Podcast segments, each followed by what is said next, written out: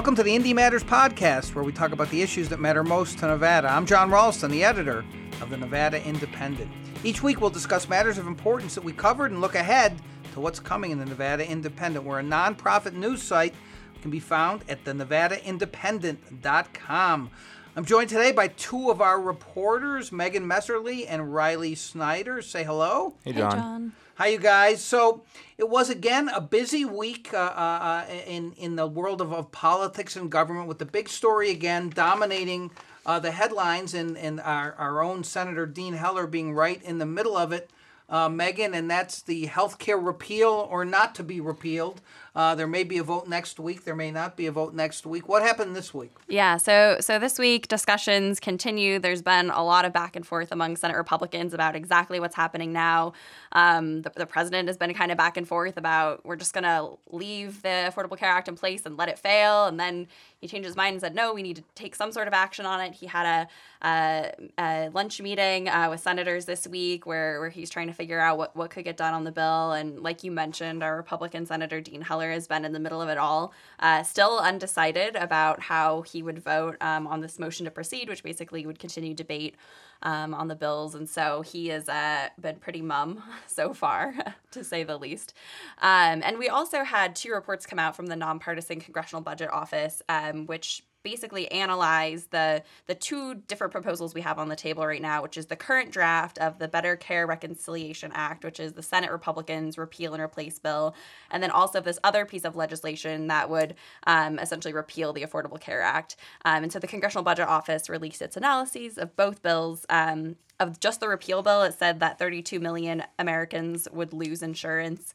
Um, it would double premiums over the next decade. Uh, so, not super great numbers that came out on that one. And then um, the analysis of the of the BCRA, the repeal and replace bill, uh, showed that 22 million Americans uh, will still lose health insurance. That's the same number, basically, that was projected from the original draft of the bill. Although uh, it did say that the the new version of the bill would help reduce the the federal deficit by about 100 billion additional dollars than than the previous version of the bill did. Uh, maybe we should explain a little bit. And I know you know more about this than most people I know. When you talk about 22 million, 32 million not having health insurance. What exactly does that mean? Does that mean that they're going to immediately lose coverage, that they would be put in a position where they couldn't afford coverage? What does it mean that they would lose the insurance? It's a combination of everything, right? So it's people who would lose Medicaid coverage, who would only be covered through Medicaid and probably aren't able to afford it otherwise. Um, it's people who premiums go up so much that they're no longer able to afford to purchase it. Um, it's a combination of all the different factors. So it could be everything from people just the, the individual mandate would be gone. So people would no longer be required to purchase insurance.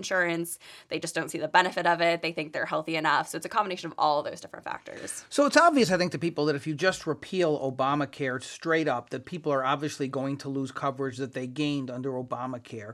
Is there anything that's been proposed? Because we don't know what they're going to vote on next week. And even uh, we, we, are recording this podcast on, on Friday afternoon. Even this morning at the briefing, uh, Sarah Huckabee Sanders could not say what they will be asked to vote on, what the bill will look at.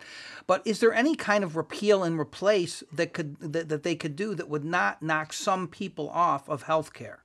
I mean, they haven't presented that version of the bill. right. I'm sure if they could find that version of the bill that would repeal and replace the Affordable Care Act, the fairy save, dust bill, yeah, save yeah. the federal government money and result in all Americans still having health insurance. I mean, I'm sure that would be the ideal version of the bill. Um, I think it's also worth noting that Republicans and um, the administration have pushed back against the Congressional Budget Office reports, um, saying that's not what they think is going to happen. Um, I mean, Republicans ideally would like the situation where people maybe lose um, coverage through the exchange or lose coverage through Medicaid, but are able to somehow get covered through employer sponsored coverage. Um, the CBO report does take that into account, um, but it still doesn't account for all the other losses that we would see.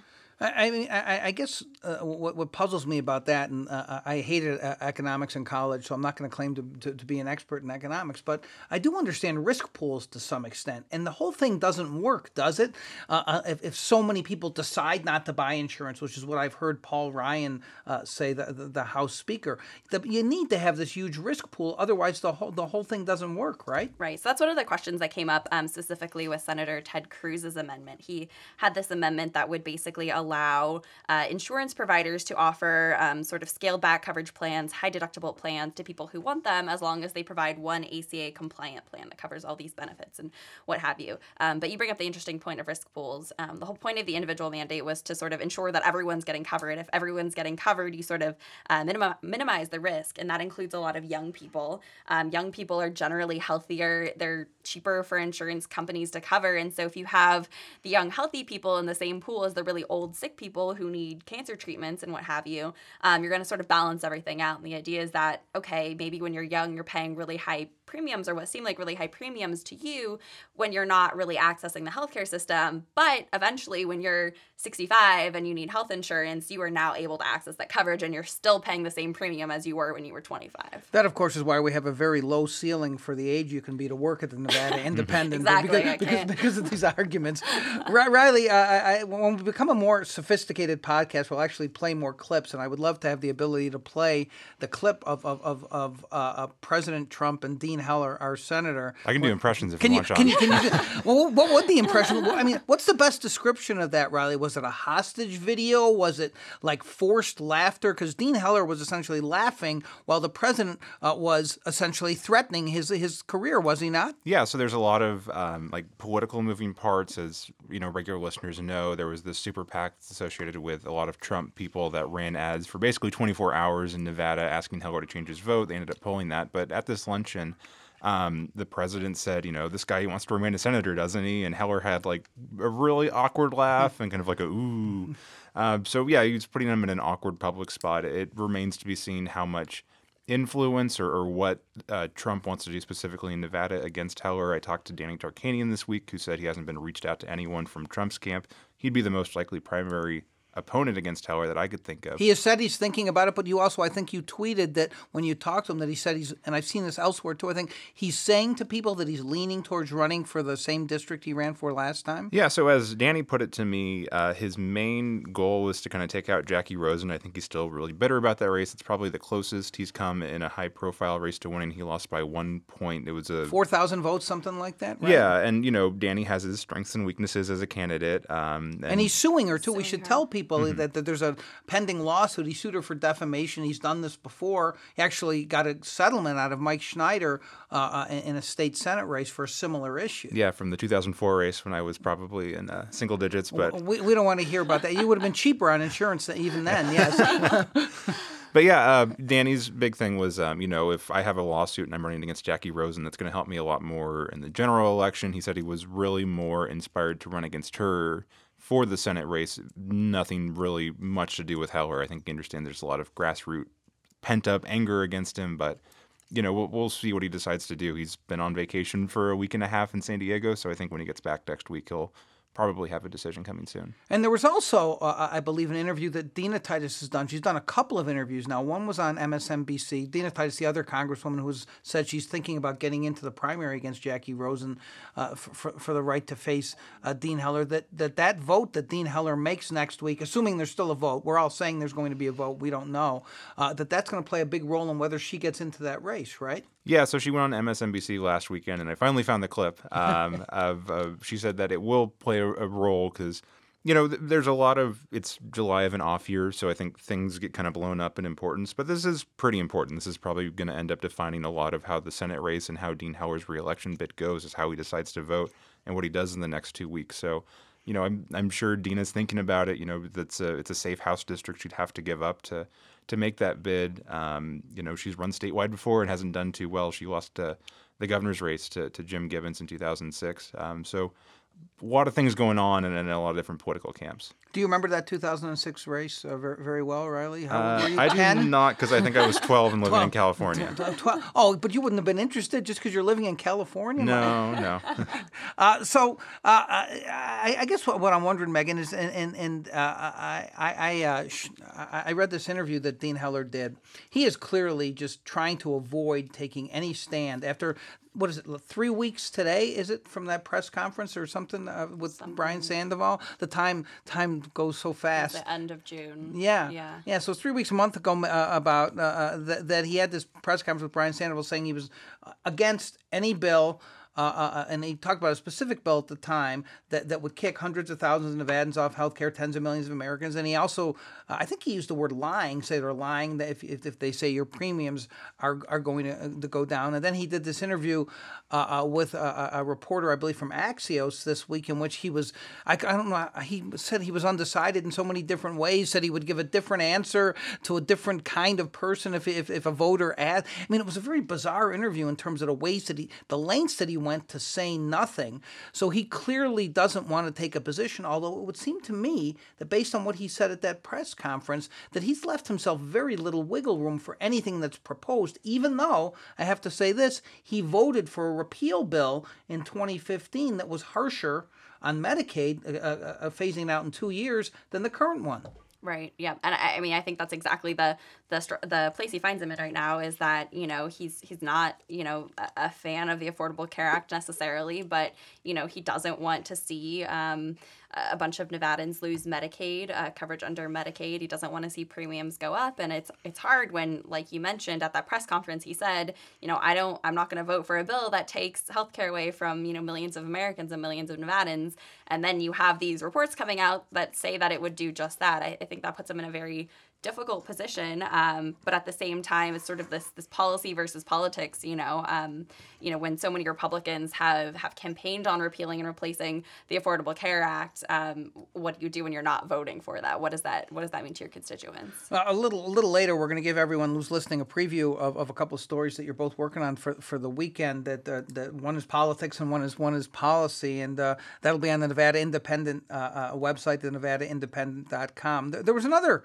uh, a fairly substantial political story that broke this week from the legislature, uh, Riley. Uh, uh maybe it shouldn't have been that surprising, uh, but uh, a state senator resigned. What's the story there? Yeah, so State Senator Mark Manendo, the saga's finally over. he announced his decision to resign this week on Tuesday night.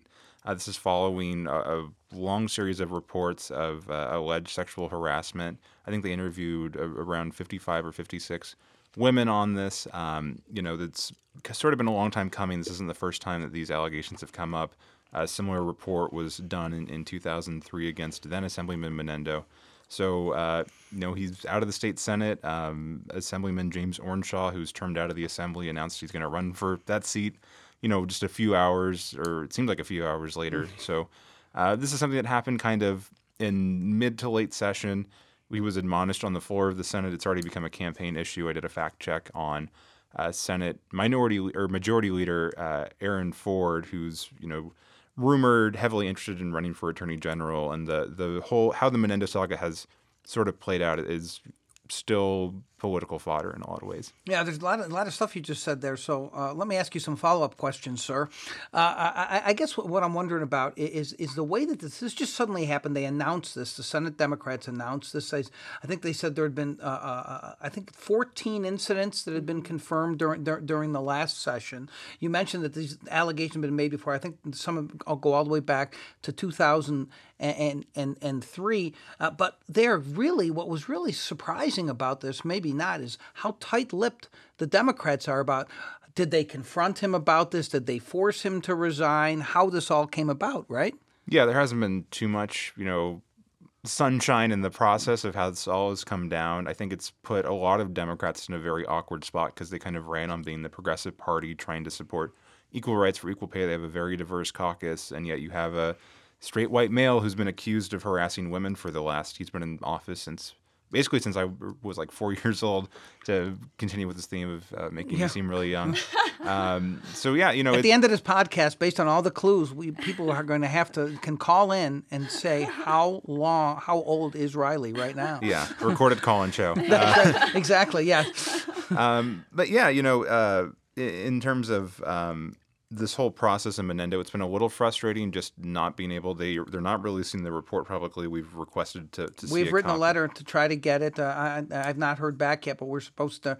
The LCB is preparing a letter. The fact that they're taking so long, I would guess, is not going to be a yes. Yeah, but you know, I, I understand, and it's absolutely valid for the women who have come forward to have concerns about privacy. Um, but you know, this is something that's gone on for a long time, and to have this report done uh, and and not be made public, even though he's resigning over it. Uh, you know, there's I think a couple tens of thousands of people in a state senate district that won't have representation between now and the, the 2018 election. So, you know, do they deserve a reason to know? We, the, the, these are questions. That's why we, I think we're requesting the, the report. I think you tried to do some interviews, didn't you, Megan, with some of these women uh, uh, who who have come forward, or, or and, and, it is it's a very uncomfortable thing uh, for uh, some of these women to come forward because they're involved in the legislative process.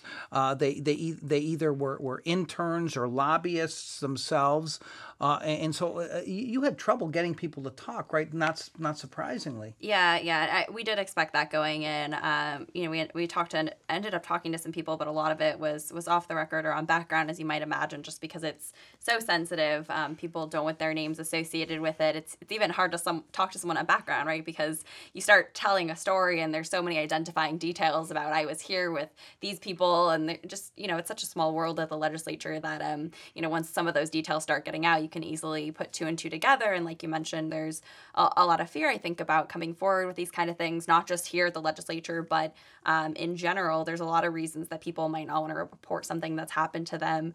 Um, and and I think that's that's honestly why a lot of this has taken so long. You know, we mentioned this has been going back, you know, more than a decade. Um, it's been hard to get people to come forward and want to report and want to tell their stories and, and put that out there. Um, especially as uh, uh, Steve Sebelius reported, you know, um, Senator Manendo actually contacted one of the witnesses and, and tried to pressure her to recant her story. Um, so you know, once once the ball starts rolling, once people start talking, you know, pe- people kind of know who's talking, and and I think um, there's a lot of fear about what could happen if if someone is associated with all of this. And that attempted coercion of a witness, or however you want to describe it, was mentioned in the final report. From what I understand, this is a tough one though, and and uh, because as, as someone who generally believes in in the right of the public to know about a public publicly funded report paid for uh, by taxpayers of somebody, as Riley mentioned, those his constituents have a right to know. I think everybody probably has a right to know. Versus the point that you make is that it's a relatively small state. That process is a microcosm of a relatively small state. That even if we got the names redacted, some of the people could probably be identified. And so, it's it's a tough call for me as a, as both a journalist and a human being. I don't know how you feel about this. And uh, obviously, uh, you're the only woman sitting here. Uh, but but this is a definitely, I, I, talked to one woman already who I told that we had requested this, who, who, who had been interviewed, and, and she was like almost mortified, like, wow, they could find out, you know. But but it's it's tough, public right to know versus these women do deserve some protection still, even though Manendo will have no power over them. Right. Yeah. And I don't know exactly what, what was said to these these women and individuals who came forward to report. You know, if they said this is all going to be confidential, none of it will ever get out. I, I don't know in what stark of terms they framed it in. Um, but it would really have to be the sort of most broadest of generalities that they, they released if they released anything saying you know he's accused of saying x to this person or he's accused of making a, a comment you know it would have to be really general because i think as soon as you start putting dates and locations or sometimes even the, the comments of what was said you know a, lot of people have heard stuff here and there and people can start um, putting things together and, and so you know I, I think it would be really hard to release much of anything you know without giving away someone's identity. And and the problem is is, is that even though we could make the argument that we believe we'd be responsible in how we would handle this and we wouldn't want the women to be identified no one likes us really and no one's going to trust us. They're going to think we're going to sensationalize it. I still think I, I i err on the side of this is a guy who did this for so many years. So many women have come forward that the public has a right to know for a variety of reasons not just to know what the specifics of this behavior were so they can see why he resigned, but you know, to show that through the years, he really was enabled by the leaders of that caucus and, and, and, his party, right? Both caucuses in the Assembly and the Senate, because it sounds like the stuff's pretty egregious, right? Yeah, and again, this has been going on for years and years and years. In 2003, when this happened, a report was produced, um, and then Assemblyman Manendo had his, uh, you know, committee chairmanship uh, stripped from him, and he no longer held any committee chairmanships until he left and went to the state senate. And then, yet this session, he chaired transportation for all but the last two weeks of it. Um, so it was, you know, it was 12 or 14 or however many years later. Um, I'm not good at math, that's why I'm in journalism. um, but yeah, it's like, come on, there's there's no consequences from what happened in 2003. This came up, I think, in 2007 and 2009 to a lesser extent, and sort of, you know, people turn a blind eye because it's Carson City and it's far away from the population center. Um, and there's just it's a very insular bub- bubble that you know we've all reported on and kind of had to live in for for six months. And I think the more light that can be shined on that process, the better. You mentioned something. Uh, uh, last thing I want to talk about on this topic, but it's this is not going to go away either because uh, the Republican Attorneys General Association has already been trying to use this against Senator Ford. We should say that uh, Senator Ford, uh, toward the end of the session, as you mentioned, decided to have uh, uh the Legislative Counsel Bureau, uh, uh, the, the, their, their lawyers there, hire an outside firm to do this investigation.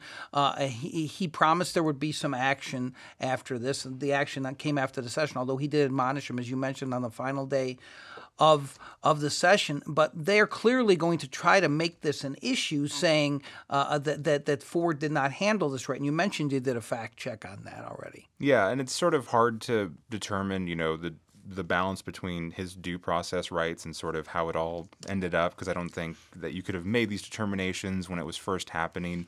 Know, he did strip him of the committee chairmanship. He had the public admonishment. They in literally the last 10 minutes of the session changed the rules in terms of uh, reporting on sexual harassment. So there were steps taken. You know, the Republican attorney generals, they're going to nitpick and they're going to try and find, uh, to, to use this basically as fodder. They have a website called like Radical Aaron Ford, and this is one of the uh, three or four areas they, they tried to attack him on.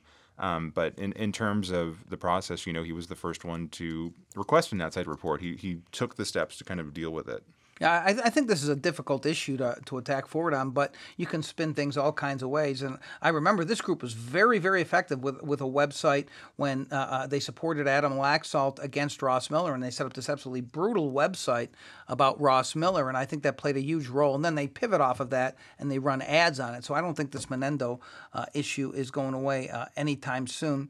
Uh, Riley, you also uh, um, covered the, the Clark County Commission meeting. Uh, uh, this week, and uh, there was some interesting information that came out uh, first, let's talk about. We should remind people there's two Clark County commissioners who are interested in running for governor. One of them has already announced, Steve Sisolak. Um, but there was some news about Chris Giunchigliani uh, this week to, uh, as well that you came across. Yeah, so Chris Giunchigliani has sent handwritten notes uh, painstakingly to all 62 members of the legislature. I don't think Mark Manendo got a note. Um, and yeah, I, I, saw a picture of it. I called her and just asked her. She said in the letters and to me that you know she's considering running for governor. She wants to talk to people about the various issues that affect them. Um, I, I, she sent them to a couple of like rural Republican senators, which is why it caught my eye because you know why is a Clark County commissioner reaching out to you know the people who represent you know kind of podunk Nevada, um, and she just said I'm trying to get a sense of the issues, and I think as you alluded to, I think in your morning flash newsletter and sort of on Twitter, like this is just another step forward to her getting in for a gubernatorial race. Like I don't think I would write 62 handwritten notes to anyone for fun. Uh, I'm just wondering. I'm just wondering what good that does, though. Really, I mean, is it, it does she think that Ira Hansen's going to get this letter and say, "Wow, I'm going to support Christian Giunchigliani"? It's kind of weird, huh? Yeah, I, I, I don't know. Um, I mean, I, I think there's probably some, you know, real desire to figure out what's actually going on, but the the time it takes to, to write the letters. I don't know. Yeah, and there is like the political calculus, right? Because Sisolak is really associated with the stadium, as we've done polling on. That's super unpopular in the rurals and in the north. Um, as you said, she's meeting with uh, progressive groups with uh, Ernie Adler up in Carson City. Ernie so. Adler, former state senator whose son is now uh, very much enmeshed in the marijuana lo- lobby. But Ernie, she served with Ernie Adler, who's very progressive. She's meeting with with with some pro- progressives up there doing meet and greets. She's having some big uh, uh meet and greet of her own at her own place this weekend. Uh, I, I, I gather. So she seems to be acting like someone who wants to run, right? Yeah, and you know, uh, there's a lot. I think you know, not to say mean things about Steve Sisolak, but I think there's a lot more like grassroots desire for someone like Chris Giunchigliani. She's a lot more left than he is. He's gotten in fights with unions before. He's kind of done his own pro business thing for a long time. He's independently wealthy. She's much more of a liberal firebrand. It hasn't worked out for her in the past when she's tried to run for uh, larger statewide when she ran for mayor of Las Vegas. But you know, if she runs to the left, it, it's sort of similar to I think Jackie Rosen and Dina Titus in a way where she'll have a better chance in the primary, but I, you just don't know how it's going to shake out in the general. And there was a pretty astonishing interview this week. Uh, speaking of primaries, uh, Megan, on the on the other side of, of, of, that, where Adam Laxalt hasn't announced, but he's clearly running. You have Dan Schwartz, the state treasurer, who did this uh, uh interview that Ray Hagar, our, our, colleague from, from up north, who used to work for the uh, Reno Gazette Journal, still does Nevada newsmakers and posts these blogs, in which Dan Schwartz created the best commercials I think the Democrats could ever help for against Adam Laxalt, right? Yeah, I mean, I think I think Dan Schwartz has been doing that for a while. You know, um, I mean, he's sort of been, you know, this this kind of joke. He sort of accidentally um, got onto a lot of sort of liberal causes. You know, he was doing a lot of payday loan things, which you wouldn't necessarily expect from a Republican. Um, you know, he was he was sounding the alarm on Faraday way before uh, you know, while everyone was clamoring to bring them to the state. Um, you know, he, he's just taken a lot of these positions that and ended up kind of being right on them. Um, and so, yeah, he's, he sort of provides this inter- interesting fodder. And it's always interesting when you get a, a, release in your inbox from the state Democratic Party, you know, saying, look at look at what Dan Schwartz is saying.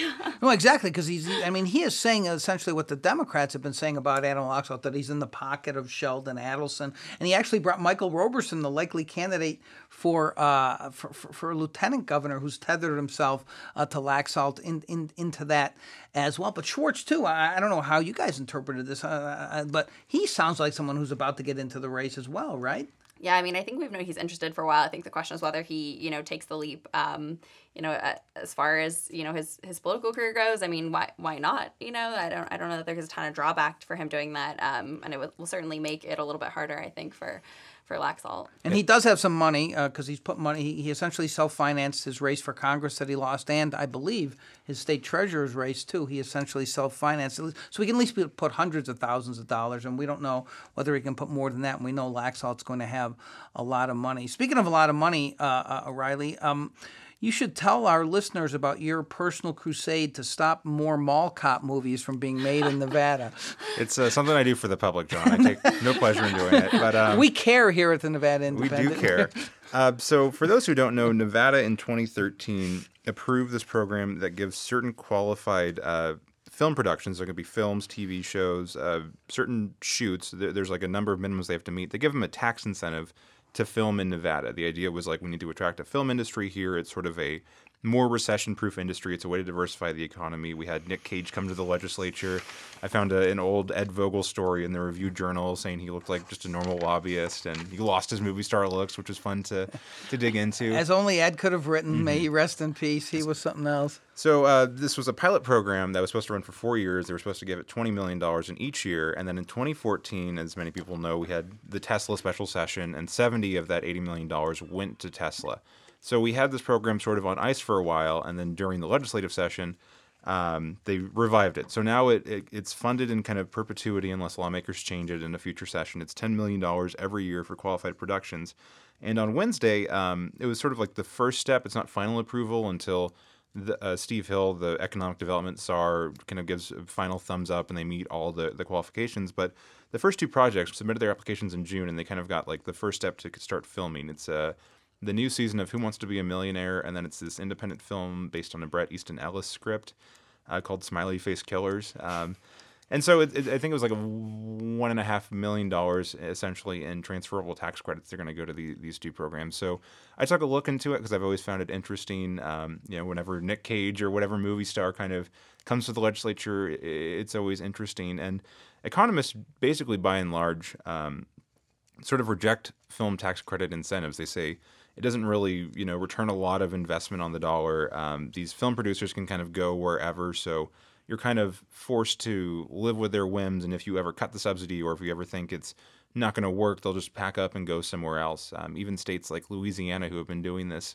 um, since 1992 and really expanded in 2002, haven't you know gotten a ton of bang for their buck. You know, Louisiana is kind of considered the Hollywood of the South, but you know, they've had to kind of pare it back of, as I think every state except for Vermont has balanced budget amendments and lawmakers look at this, you know, six or eight years down the line and they think, you know, are, were we really getting the most um, in the most uh, return on investment that we could? So it was interesting to look at that, especially as Nevada kind of is uh, going against the trend. In 2009, there were 44 states that had this program. There's been seven that have repealed it since then, and a lot of them have just removed funding and kept kind of the the bare bones in law. So it's interesting that we're going down this path as other states have kind of backed away from it. Yeah, just uh, as I guess if economists say something's not good, like a film tax incentive, or for instance, let me just pull up something hypothetically, a publicly financed stadium, looks like Nevada just is willing to embrace that, right? Uh, Yeah. we go against the economic models. It well, it's hard too for lawmakers because what you have for these programs, you can, you can do the stadium as an easy example, but even for film tax credits, you've got union guys, you've got Teamsters, IATSE. Um, they really want this because it helps them out a lot, and that's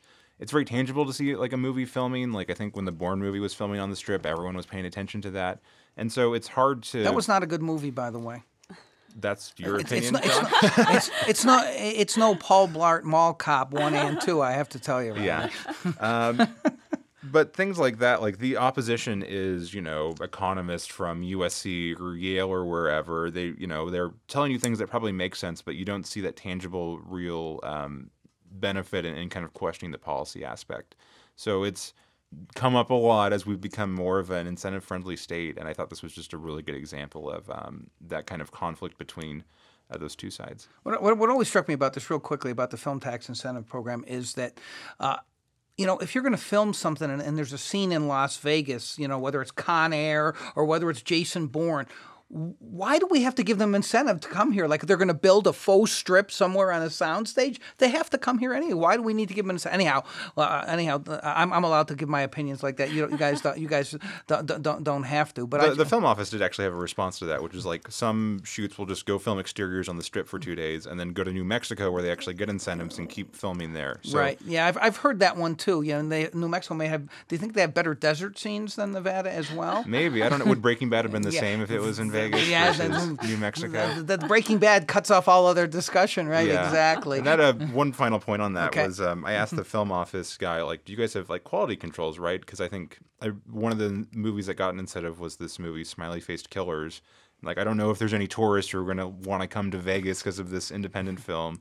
And they said, like, you know, we, we you never really know what's going to be the next hit film. You don't know what's going to get the hangover effect. But the only quote unquote quality control that's in state law or in state program is just basically to prevent like pornographic films from applying for these incentives. That otherwise there's no real uh, you know quality control or like pro tourism um, sort of rules or guidelines they have to follow. Is Smiley Face Killers a comedy, Riley? Wha- wha- wha- what is it exactly? They're smiling, so maybe. I don't know. yes, exactly. All right, let's let's let's wrap up by talking about a couple of stories uh, uh, that, that, that that you guys have coming for the weekend that are pivoting off the whole healthcare debate. Megan, um, you've taken you're taking a deep dive in, in, into the whole issue of Medicaid. You've you followed this. Talk about what you're working on. What what the listeners' appetites. Yes. Uh, so a couple weeks ago, I took a look at specifically sort of um, the the healthcare bill that was being considered and, and what the implications would be could be on Nevada. Um, but this week, I attended um, a meeting, a medical care advisory committee meeting, and they were talking about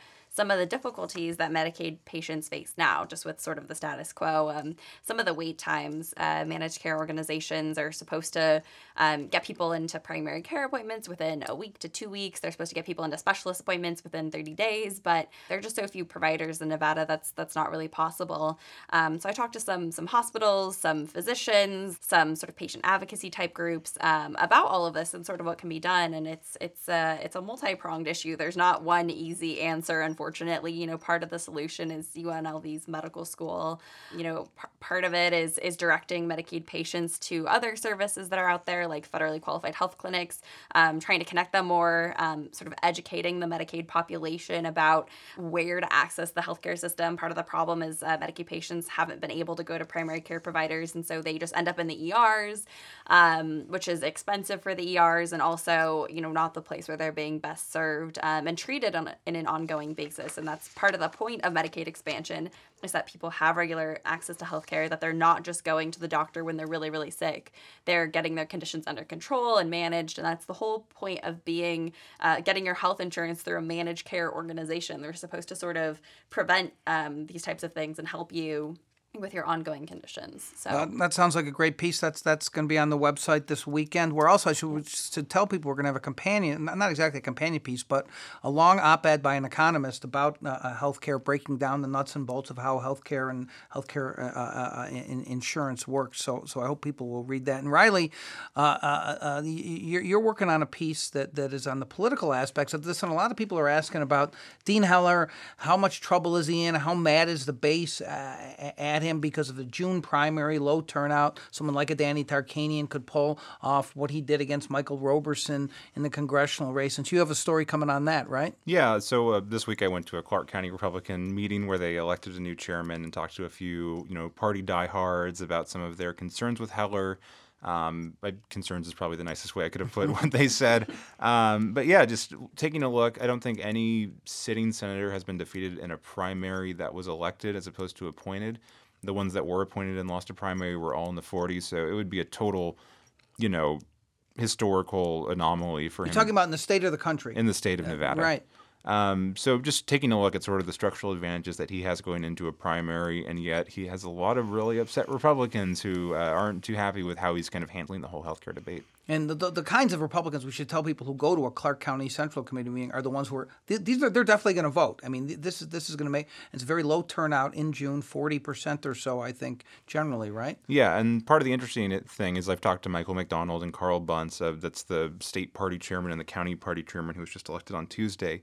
And they're kind of they're trying to get behind Heller. Like they're not exactly 100% happy with him, but I think there is a movement. It's it's a change for in, in recent times, but the the county parties and state parties are trying to be a little bit more. Um, the the example they both used was this like the state Democratic Party and what Harry Reid's done with that. Um, sort of built into sort of a everyone's working together type machine as opposed to having a lot of public infighting. It'll be interesting to see how much money they get. I think that'll be the key thing to watch. How much money the Sheldon Adelson, Steve Wynn, and the others give. All right, that sounds like some great content for the weekend. Uh, that is all the time we have uh, this week for the Indy Matters podcast. We want to know what you think always. So if you have ideas for us, criticism, even praise. Sometimes we like praise. We need praise. Email us at ideas at the nvindy.com. And please check out our site if you haven't already, and we'll hope you tell all your friends, the Nevada Independent com. Thanks, Riley and Megan, for being here. Appreciate it. And as always, many, many thanks to the folks here at KUNV on the campus of UNLV. They've been great helping us out and producing this. And of course, Joey Lovato, our fantastic UNR intern who makes us all sound, as I like to say, podcast smooth. Do you think we sound podcast smooth? What do you guys think? Uh, Yeah. Okay. I try. I, hope so. Is the best we can we can we can get. Uh, thanks for listening, everybody. I'm Jon Ralston. We'll see you next week on Indy Matters.